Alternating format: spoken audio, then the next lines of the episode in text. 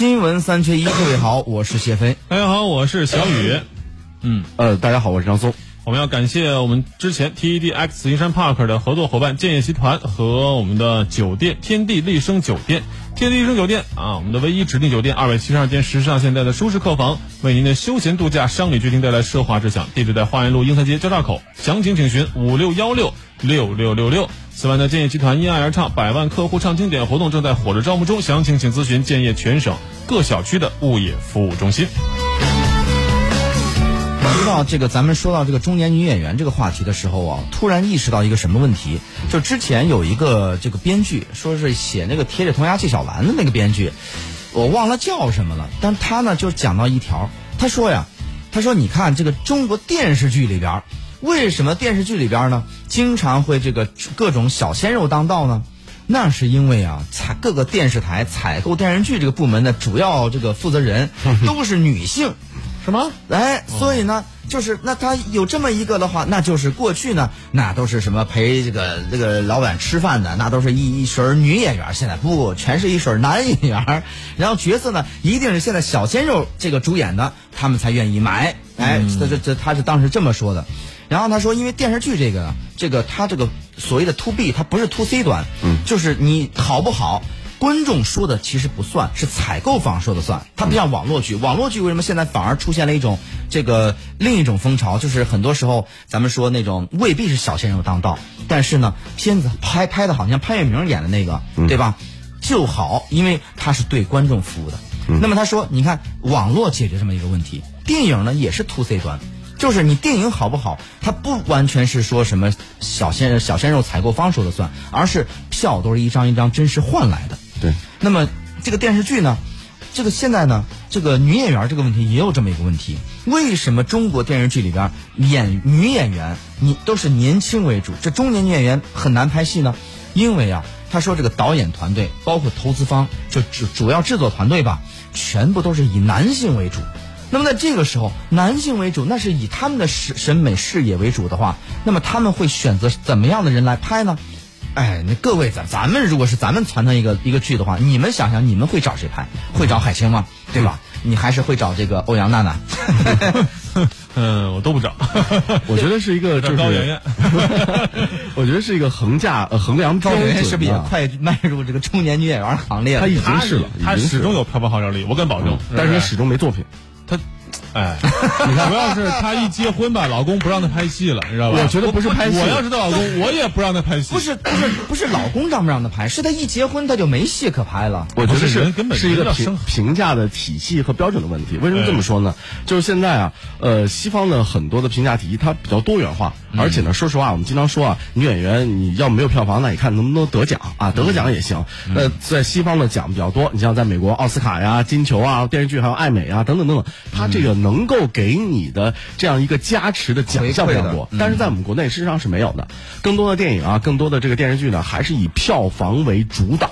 啊，商业资本说了算。那票房为主导呢？现在年轻人更多的就是流量。对啊。那只要你有流量，你有流量明星，哪怕你演技再差，目前以国内的现在这样资方的投资方态的方式的话，那他肯定还是要投流量明星。就跟看球一样，真的有几个人奔着看战术去的，是不是？还要看明星明星去的。对，有可能可能会看战术，但是呢，毕竟颜值啊、流量啊、呃爆点等等这些还可能更重要一些。但话说回来啊，你如果说中年女性面临情况不佳的话，那我同样要说，那么年。轻的男演员，是不是？嗯，他们面临的会更加的险恶。嗯，我们看到的年轻男演员还没戏可拍。你说的都是流量的明星，我说的真正有演技的男演员，你见过几个？现在出名的啊，或者是正当打的，雷佳音，三十六了，好像是。嗯。京东四十三了。嗯。他们二十岁的时候在干嘛？我相信他们也同样没戏可拍。沈腾，嗯，东北一家人露过一脸。对。还有谁？还有沙溢。军队的啊，你说他长得不好看，哎，沙溢还不好看。但是开玩笑，小勇，我觉得这是演员的必经过程。我的意思就是说，每个演员或者是每个性别啊，都有自己最狭窄那一道，你必须闯过去，你才能守到后面的这个。哎，这话我同意。你知道现在有人就出主意了，说呀，说是海清你在上面求那些制作人什么的，你求错了，你不如你就当制作人。说这个是一个道，他就就跟那个谁姚那个姚晨一样啊。哎，你看。这个这这个邓超刚当制，我们直接干邓超当制作人拍的电影，还不如他当演员呢。你知道这个这是有例子可可循的，啊你可记得吗？包括那个叫什么瑞希，维瑟斯彭，哎，啊维瑟斯彭，依靠《大小谎言》重新翻红，哦机会是人家自己的，人家是奥斯卡级别的这个女演员，一手挖掘剧本并承担制作工作。我我再给你说一个，这你说这些都不典型啊。哎实际上就是我刚同意小雨刚刚说的，就是嗯演员要自有自我寻求突破。对啊但是真的是没戏演了，去当制作人，制作人买我自己演吗？我不这样看，我反倒觉得我们的女演员，就刚才我们说了很多的外部环境啊，包括性别歧视啊等等等等，除了之外。